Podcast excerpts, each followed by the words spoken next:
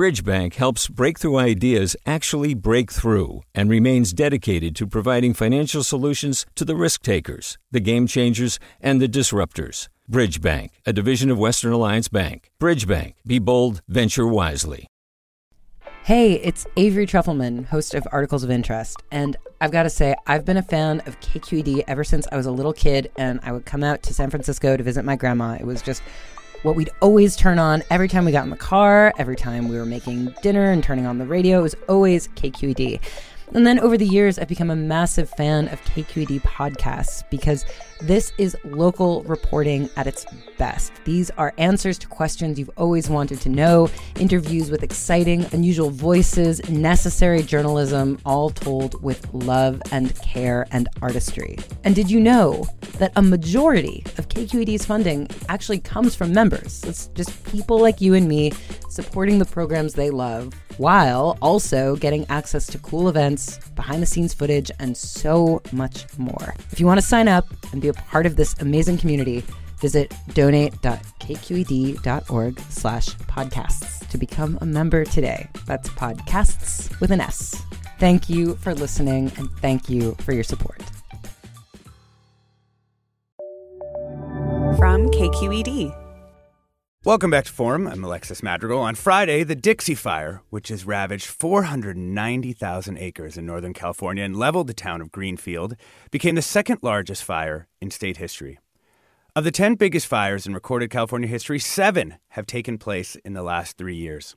On Thursday, Governor Gavin Newsom declared a state of emergency in Siskiyou, Nevada, and Placer counties, and the fire remains less than 25% contained. So, for the rest of the show, we're going to check in on the latest with the Dixie Fire, answering your questions about how the state is responding and what lies ahead. Joining us first is Scott Rodd, reporter with Capital Public Radio. Welcome to the show, Scott.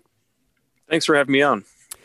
So, help us understand the sort of um, basics of what happened. I mean, this fire started burning July 14th. Do we know how it got started? Uh, we don't know for sure. However, um, PG&E has indicated that their equipment may have been involved, and the state uh, state investigators are looking at that. Um, so, but th- that's all the information we have right now. Investigations like this typically take a little while to play out. Got it. And you know, it it burned for a while, and it was it was a growing fire, but it was a, a relatively small fire by at least recent standards. Um, then it seemed like last week some things really began to change with the conditions around the fire. Can you kind of lead us through the last week and what's happened? Yeah, we are seeing increases um, over the course of you know 12 hour spans, 24 hour spans of 50,000, 70,000. I think at one point over a 24 hour span, it increased by 100,000 acres. And in a normal year, I guess whatever that is, you know, nowadays, um, you know, in a normal fire year, you typically think of a fire that's 50 or 70,000 acres as a big fire. Um, and this fire was growing by that amount over the course of 12 or 24 hours. So, uh, you know, we were just seeing extreme fire conditions. You know, right now in general, fuel moisture levels are, you know, historically low. Uh, so that means just this, you know, vegetation out there is prime for burning, for catching fire, and for advancing fire very quickly. Um, we, we, also just have heat uh, that's blanketing the state. We have a severe drought across much of the state, and we have winds that are picking up, which really is the thing that can kickstart a fire that may start small but uh, can really cause it to spread rapidly and can cause containment to falter um, and spot fires to jump over any containment lines that may be forming. Mm. Um, so that's what we really saw last week when it when it really blew up. Because we saw containment actually go down from 35% into the low 20s, right? That's right. And CAL FIRE said that it had to do with updated mapping, but of course, also they're facing just extreme conditions out there. Yeah. I want to add Meg Upton to the conversation. She's a resident of Greenville, California, and reporter for Feather Publishing and Plumas County News. Welcome to the show, Meg. Thank you. So, Greenville was hit very hard by the fire. Can you tell us uh, a little bit about the town, you know, pre fire? What, what kind of town was it? Um, it's kind of it's always to me greenville i've been there 19 years is a town that you hope to find someday it's uh, for california it's it's affordable which is crazy because it's hard to find anything in California that's affordable. So you have lower income, middle income people who live in this majestic valley that, you know, kind of a, a nice secret, you know, that you don't want to get out before, you know, millionaires come and buy it up and, and then no one can live there anymore. Um, it, it had not faced that sort of gentrification um, it's the native land to the uh, mountain Maidu, which there are uh, many Maidu families still living in the area. Mm-hmm. Um, there's a lot of retirees in the area. Um, and it's just, it was a wonderful place. I raised my two kids there. And um, I'm from Los Angeles originally. And, um, you know, all my friends would would visit and just find it incredible because here their kids were learning about like nature and books and my kids could identify plants and and you know saw all the things that mm-hmm. there's never got to see in larger areas and it was yeah. just a um, I don't want to say was so much because uh, on social media these days there's definitely a lot of people whose um, houses have still survived and a lot of other people planning to rebuild and stay um, so I don't want to use past tense, but um, obviously it's going to be our, changed forever, one way or another. Yeah, right. And our downtown will never be the same. All those old wood buildings. My office was in the oldest building in downtown Greenville, which was 1860. So. How did yeah. you find out that the fire had hit the downtown and destroyed many, many structures? Well, I think what happened is it really caught us by surprise. Um, I, I left Greenville on July 15th to take my kid to uh, the airport to a summer camp and to help move the other kids. So we didn't leave for evacuation. We left like we were going to be back in a week. And I got a call from my mother, who lives on Pioneer Road, whose house is still there right now. Um, and she said, you know, watch the news for me. I called my editor and and people started to be evacuated and um, they were evacuated for 11 days and that's a long evacuation for anyone um, and then they were allowed back in and i think that allowed back in is what really uh, threw people because you know my mother was back for four hours and two hours into her being back i'm on the phone with her trying to get her out of there again and to safety.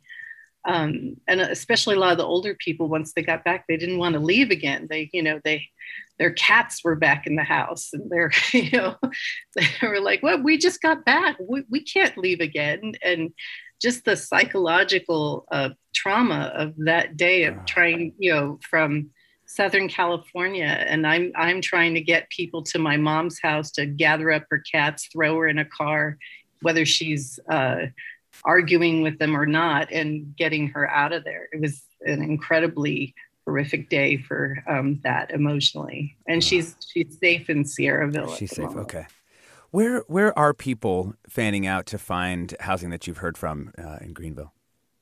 Um, well, I I feel so much for my ex husband and his girlfriend. Um, she lives in Chester and he lives in Crescent Mills, so he went to Chester and then the Chester got evacuated and they went to Westwood, then Westwood got evacuated, then they went to Susanville and now they're in Alturas.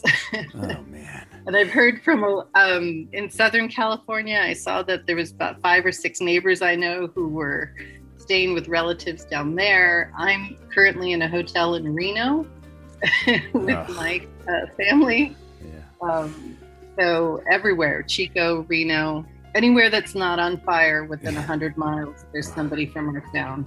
We're talking about the fires in Northern California, especially the large Dixie Fire with Meg Upton and Scott Rodd, from, reporter with Capital Public Radio. We'll be back with more Forum after the break.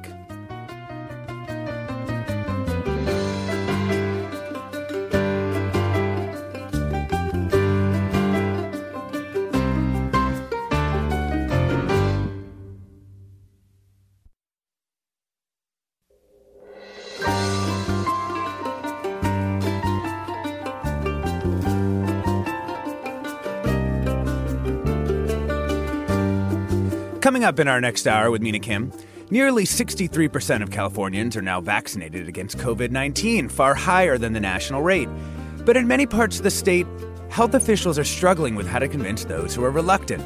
We'll look at efforts in Fresno County, where about 44% of residents are fully vaccinated. We'll talk with vaccine hesitant people there about what has prevented them from getting a shot, and we'll discuss what we're learning about the best ways to address those concerns.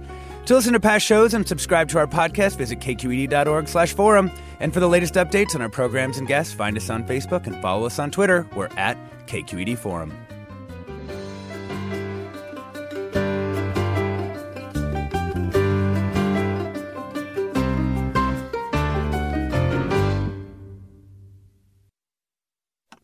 Welcome back to Forum. I'm Alexis Madrigal. We're talking about the fires in Northern California, especially the Dixie Fire, with Scott Rodd, a reporter at Capital Public Radio, Meg Upton, a resident of Greenville, California, and a reporter with Feather Publishing, Plumas County News.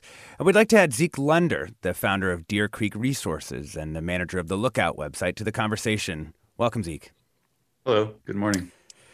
We also want to hear from you. What are your questions about these fires? Have you or a loved one had to evacuate during a recent fire? And how should California be responding to wildfire season? Give us a call now at 866 733 6786. That's 866 733 6786.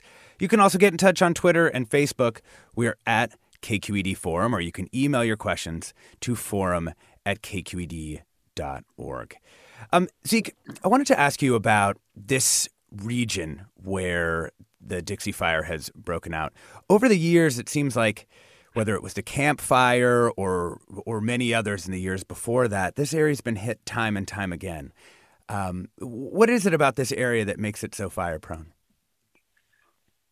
Well, the Feather River Canyon, um, some of you have probably traveled it um, on Highway 70. Um, you know, it's one of the most um, kind of rugged canyons in the Northern Sierra, really inaccessible land and there's history there, you know, for thousands of years of, of lightning fires. Um, they grow large, and then in um, in recent times, we've had a lot of man-made fires, um, either started by the railroad or by utility or um, other, um, you know, human-caused fires that just once they get started in the canyon, it's really hard for us to get in there and put them out because it's um, difficult to to actually firefight them, or because there's so much fuel there uh, kind of both, but especially the firefighting. Uh, the canyon is really steep and there's a lot of rocks, and it's kind of notorious among firefighters for um, rolling rocks. Mm. So you get a fire and it burns all the brush and kind of litter away that holds rocks in place, and they come down and they you know, smash firefighters. Yeah. And so we've learned over time that it's really dangerous for us to engage uh, kind of mid slope uh, in the canyon. And so it's kind of, um, you know, once a fire gets to be, you know, 50 acres or you know much larger than that um, there's there's kind of limits to what we can do with helicopters and air tankers on those steep canyon slopes and so we've just had a lot of fires there that have often burned for you know weeks or months yeah you know one of my questions that keeps coming up for me these areas that have been burned you know multiple times um, it seems like there should be some protection, right? Some clearing out of the fuel from one one year to the next if there's a fire on that land. Uh, but it seems like this area keeps going uh, uh, time and again. Yeah, one thing that's interesting about that is that even though we've had a lot of fires in some of these places, trees that survived previous fires oftentimes survive the next one. So, mm. you know, we had the um, Storrie Fire in 2000 that burned a large area, um, kind of like the initial probably week of the Dixie Fire. A lot of that burned in the Storrie burn. And then we had the Chips Fire 10 years later, 12 years later, that burned a lot of the Storrie burn. And so a lot of the trees that survived Storrie, you know, the fire burned all the lower branches and it killed a lot of the small trees. And the larger trees that survived then, they survived the Chips Fire. Mm-hmm. And a lot of those trees actually survived the Dixie Fire too. Hmm. So these areas where we have had many burns over and over, oftentimes, even though they have a lot less trees on them, a lot of the trees tend to survive the next fire. The problem, the real problem with the Dixie Fire is that it got up and out of the canyon. And where we were able to hold it during the Chips Fire in 2012, it took off and burned roadless areas and it burned just a ton of area that hasn't burned for 100 years. Mm-hmm. So we're seeing this incredible fire intensity and severity in areas that haven't had fires and one of the reasons for that is just that these areas with better access, we've put out all the fires. Mm-hmm. Let's bring in Dave from Humboldt County into the conversation. Welcome to the show, Dave. Hi, thanks for the show. Thank you. Um, I've been involved in wildland fires since 1981, um, most recently as a wildfire mitigation specialist and I'm here today to uh, help dispel some misconceptions about how people can help themselves. Um, the biggest single missing link in the equation for wildfire safety is hardening homes and other buildings to resist ignition from windborne embers, which is the uh, far and away most likely way that they're going to ignite in a wildfire situation. Uh, if you do adequate defensible space, which is managing the fuels around the home, then that will preclude a wall of flame arriving at the front door. But the windborne embers can um, retain their competence to ignite uh, material in uh, extreme conditions for up to two miles. So the defensible space will not protect against that. And um, the concept of hardening homes is only beginning to gain some traction, and so I'm just here today to help uh, publicize that a little mm-hmm. bit for the listeners. Not only that, but um, it gives firefighters a much better chance of uh, protecting your home, and in some instances, there have been very intense fires that swept across hardened buildings without igniting them. Yeah. Zeke Lunder, do you want to talk a little bit about home hardening? Not really. Um, I don't feel like the Dixie Fire. It's, the story's not about WUI as much as it's about hundreds of thousands of acres of high severity timber fire. He's Dave's right. Yeah. Um, home hardening is important, but I don't think that the big impacts of this fire. Um, you know, my brother's got a place in Greenville. My parents live in Westwood. Obviously, yeah. the impacts to communities are real yeah. and horrible. But the watershed impacts, you know, the fact that we've burned up, um, got to be at least, I can't give you the percentage, but a huge percentage of the watershed for the entire state. I think that's what we need to talk about right now. Mm-hmm. And what but, effect will that have uh, as time goes on? Well, there's um, there's a lot of well, just to just to give a sense of scale, um, I put some maps up on my Twitter feed that showed um, the recent two largest fires in the watershed. You know, the Bear Fire last year burned about 400,000 acres. I think this has burned um, 500,000. So we're talking about close to a million acres. And some of these fires, this fire, the Dixie Fire in particular, is burned really hot at higher elevations in some areas up, you know, around 7,000 feet. That's really our snow belt. And so once you get rid of all the shade, snow melts faster. And especially when we're talking about, you know, a huge proportion of the watershed now having no shade at the higher elevations, when the snow melts faster, we, we rely on, you know, 70% of the water in the state water project and the water for something like 25 million people comes from the Feather River.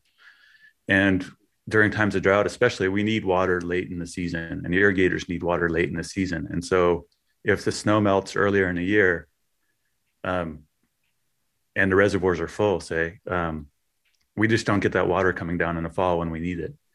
So that's it. That's one of those just really big picture impacts. Yeah, Scott Rodd, um, is there are there more things the state could and should be doing right now um, with fire management, or do we just sort of have to deal with the this fire season as it's about to hit us? or is hitting uh, As far as this fire season goes, I mean, we're not, we can't go out and start doing thinning and prescribed burns and, and expect that it's going to have, have an impact for this season. I mean, what's going to happen this season is going to happen this season. Um, but fire ecologists, fire scientists say that um, fuel management is absolutely, um, you know, should be a, a, big part of the state and the federal government's preparation uh, for, you know, preventing and also mitigating the spread of these fires. Um, you know, the the state and the federal government's mitigation work has increased over time, but it still remains well below what experts say it needs to be at. I mean, experts say that you know, a good target would be around a million acres of treatments a year. That could be prescribed burns, mechanical thinning, um, and so forth. Uh, you know, the state and the federal government remain well short of that. They have a target of trying to reach that million acre goal per year by 2025, but they still it's a long way to go they really have to ramp up that work and frankly when you have a fire season like this where you have the folks that are responsible for the prevention work aka you know firefighters when they're pulled off that work so early in the season to go fight the fires getting that prevention work done is really challenging yeah Meg, given what you're hearing and what you've heard and experienced with this fire going through Greenville, are you are you changing the way you think about living there? Are are you going to leave? Um, well, I I kind of wanted to respond to a couple of things. I think that sure. Dave said about the house hardening sort of situation my mother's uh, property, which um, I have a tiny house on her property. Our property burned. We were getting ready to put the tiny house over there, and I'm glad we uh, were waylaid. So we still have someplace to live up there. Um, but we had been struggling. Uh, my mom's property abuts uh, National Forest and Caltrans, and Caltrans and the forest told us uh, there were dead trees standing, not on my mom's property. Um, and we'd been calling about them for two years. It took two years to get the dead tree standing down. And so we might be doing as much property owner wise as possible for our own properties. But when we abut other places that are not responding to us in a timely manner, um, you know, it's it's it's unfair to put it all on the property owner for um, what mm-hmm. they can do for their property uh, because that is that is not the reality on the ground um, i you know a, a, lot of people i know a, a, really good friend of mine found out that her house is gone and that house was gonna she was about to sell it. She had fixed it up to send her kids to college. Um, and of course no one's to want to buy it now. So there's many of us who are invested in rebuilding um, Greenville because uh, we have no other recourse. Um, we either walk away with nothing um, or we rebuild. And I, I'm what I'm hearing in the last couple of days is people much rather rebuild. I mean, otherwise we become displaced Californians. Um, there's kind of a joke that a lot of us talk about of once you know if you if you had a property i know people had property in san jose my mother's house uh, she moved from uh, monterey county 20 years ago and we say once you once you sell your place in coastal california and move to the mountains you have made a decision and you'll mm. never be able to live in anywhere else in california again because you won't be able to afford the prices mm. so we have a good deal of our population exactly in that situation. In that situation. yeah Pete writes, the Dixie Fire was caused by PG&E continuing to make decisions based on profit, not protection of Californians. I've read that instead of relying on CAL FIRE, they tried to fly their own drone to put it out, costing valuable hours. The CPUC uh, has the power to shut them down and make them community and worker controlled. How many more people and towns will have to be destroyed until they act? Scott Rodd, where where are we on holding PG&E accountable in general? Um, in general, it's tough to say. Uh, uh, well, I, I, should say it's tough for me to say. It's that's not exactly my beat of expertise, and it really is its own beat. The bankruptcy for PG&E is very complex. I, I wish mm-hmm. my uh, colleague Lily Jamali was on. so who's over at KQED. She's been following this very, very closely. But we love Lily. yeah yeah, Lily's great. Um, I will say this though, um, you know, we've seen, um, you know, year after year, um, fire started by PG&E, and despite their commitments to, um, you know, b- b- building uh, or uh, sort of improving improving their utility improving their lines improving their equipment. We're still seeing these fires started. So i can certainly say there's frustration out there. As far as accountability goes um, i think a lot of people especially you know who have been impacted by the dixie fire will be watching it closely to see what will the recourse be here. Um, you know if they are found responsible for starting this fire it's a lot of damage not only to you know people's homes but as zeke was saying to um, to the environment and to the watershed. Yeah Yeah, I've got something to add to that. Sure, Zeke, go ahead.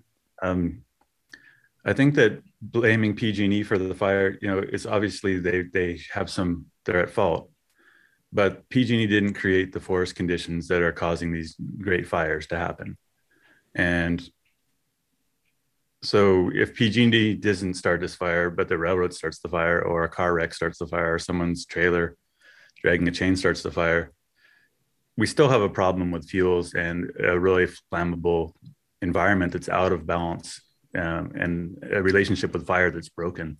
Yeah. And so, while we should have a safe grid, now one, there's the question of like, well, is that possible? Are we willing to give up hydropower as one of our main energy sources? Um, because the Camp Fire and this fire, they're both started by power lines that are there in the worst possible place to build a power line in the West, because we need to get electricity out of power plants in the bottoms of our wild canyons.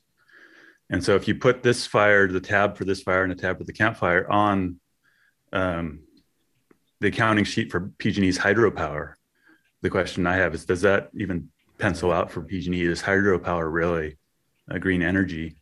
Mm. Mm. So Zeke, what what needs to happen then? I mean, you've been watching this for a long time, and it obviously sounds like it's something that's near and dear to your to your heart as well. Um, if you were if you could be fire czar for California, what are you doing? Well, I think home hardening and community protection is really important, not just to save the people's homes, but so we can let fires burn in the backcountry. You know, there's all these places that we um, need to have fire. We have fires that are started under conditions that aren't extreme, and we put them out. And the biggest reason we put them out is because no one wants to let a fire burn all fall and then have it blow up and become the next Camp Fire or the next bear fire. But if we have communities that are um, defensible from fire, where fire can burn around the community and not burn up the community, we could actually let fire burn on the landscape. And I think as long as we deny fire its place on the landscape, we'll never get ahead of it. It's like we've got this war that we've been waging on fire for a century and we've lost like we can no longer keep up with it and the thing is that fire already had kind of this relentless hand that it could play but now it's got this ally of climate change. And together fire and climate change are this unstoppable force. And we need to make peace with that. And we um, there's so many obstacles to implementing prescribed fire. There's so many obstacles to implementing managed fire but fire doesn't care about any of that. Um, it doesn't care what we think, and um, we have to kind of renegotiate our relationship with fire, and we we just can't keep it off the land. I mean, obviously, when we try to keep it off the land, we keep the good fire off the land because those are the only fires that we can put out, and we're stuck with these bad fires that are leaving us with really. Um, I mean, I, I, looked at some satellite imagery last night, and the proportion of the fire around Chester um, you know, I grew up in Westwood, and I'm looking at this landscape that um, in my lifetime will never have large trees on it over a huge proportion of the landscape I grew up in. Mm. And that is a consequence of trying to keep every fire out of there for 100 years. Yeah. Meg, um, before we go, can you just tell us one just great thing about Greenville, California, where you where you lived for so long. Just uh, it's it's been kind of a doom-ridden show today, but we only have about a minute left to go. Um, well, that would just be the people. Um, the most interesting people have found their way to Greenville and made it their home. Um, uh, there's also generations of people there uh, who their family they they raise their family there they go away they come back it is definitely a tight knit community yeah. everyone knows everyone and we're all heartbroken at the same time for everyone who's lost their houses well, our best to the people of Greenville. We've been talking about the fires in Northern California, especially the Dixie Fire, with Meg Upton, a resident of Greenville, California, Scott Rodd, a reporter at Capital Public Radio, and Zeke Lunder, founder of Deer Creek Resources and manager of the Lookout website. Stay tuned for more Forum after the break with Mina Kim.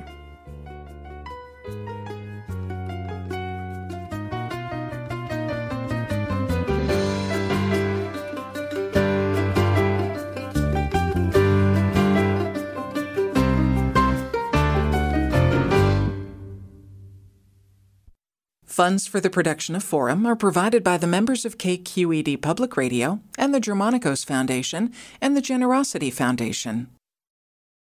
Support for Forum comes from San Francisco Opera. Set 10 years after a school shooting, the critically acclaimed opera Innocence takes us into a complex emotional journey where our understanding of innocence and guilt is constantly upended. Kaija Saariaho's ethereal score collapses the past into the present as a community of survivors grapple with how to move forward. Don't miss the highly anticipated American premiere of Innocence, June 1st through 21st. Learn more at sfopera.com. We've all got those parts of our house where the internet just won't go. Well, if you had wall to wall Wi Fi from Xfinity, you could worry less about dead spots. Because with wall to wall Wi Fi from Xfinity, you get fast speeds, reliable connection in every room, and power for all of your devices, even when everyone's online. That's wall to wall Wi Fi only with Xfinity. Restrictions apply, not available in all areas, actual speeds vary all over the country. We need to improve reading in Wisconsin. Schools are changing the way they teach reading. I'm calling for a renewed focus on literacy. We have gotten this wrong in New York and all across the nation. And it's happening because of a podcast. I think your podcast has changed my life. And I'm going to share this podcast with everyone I meet. Sold a Story investigates how teaching kids to read went wrong. New episodes of Sold a Story are available now.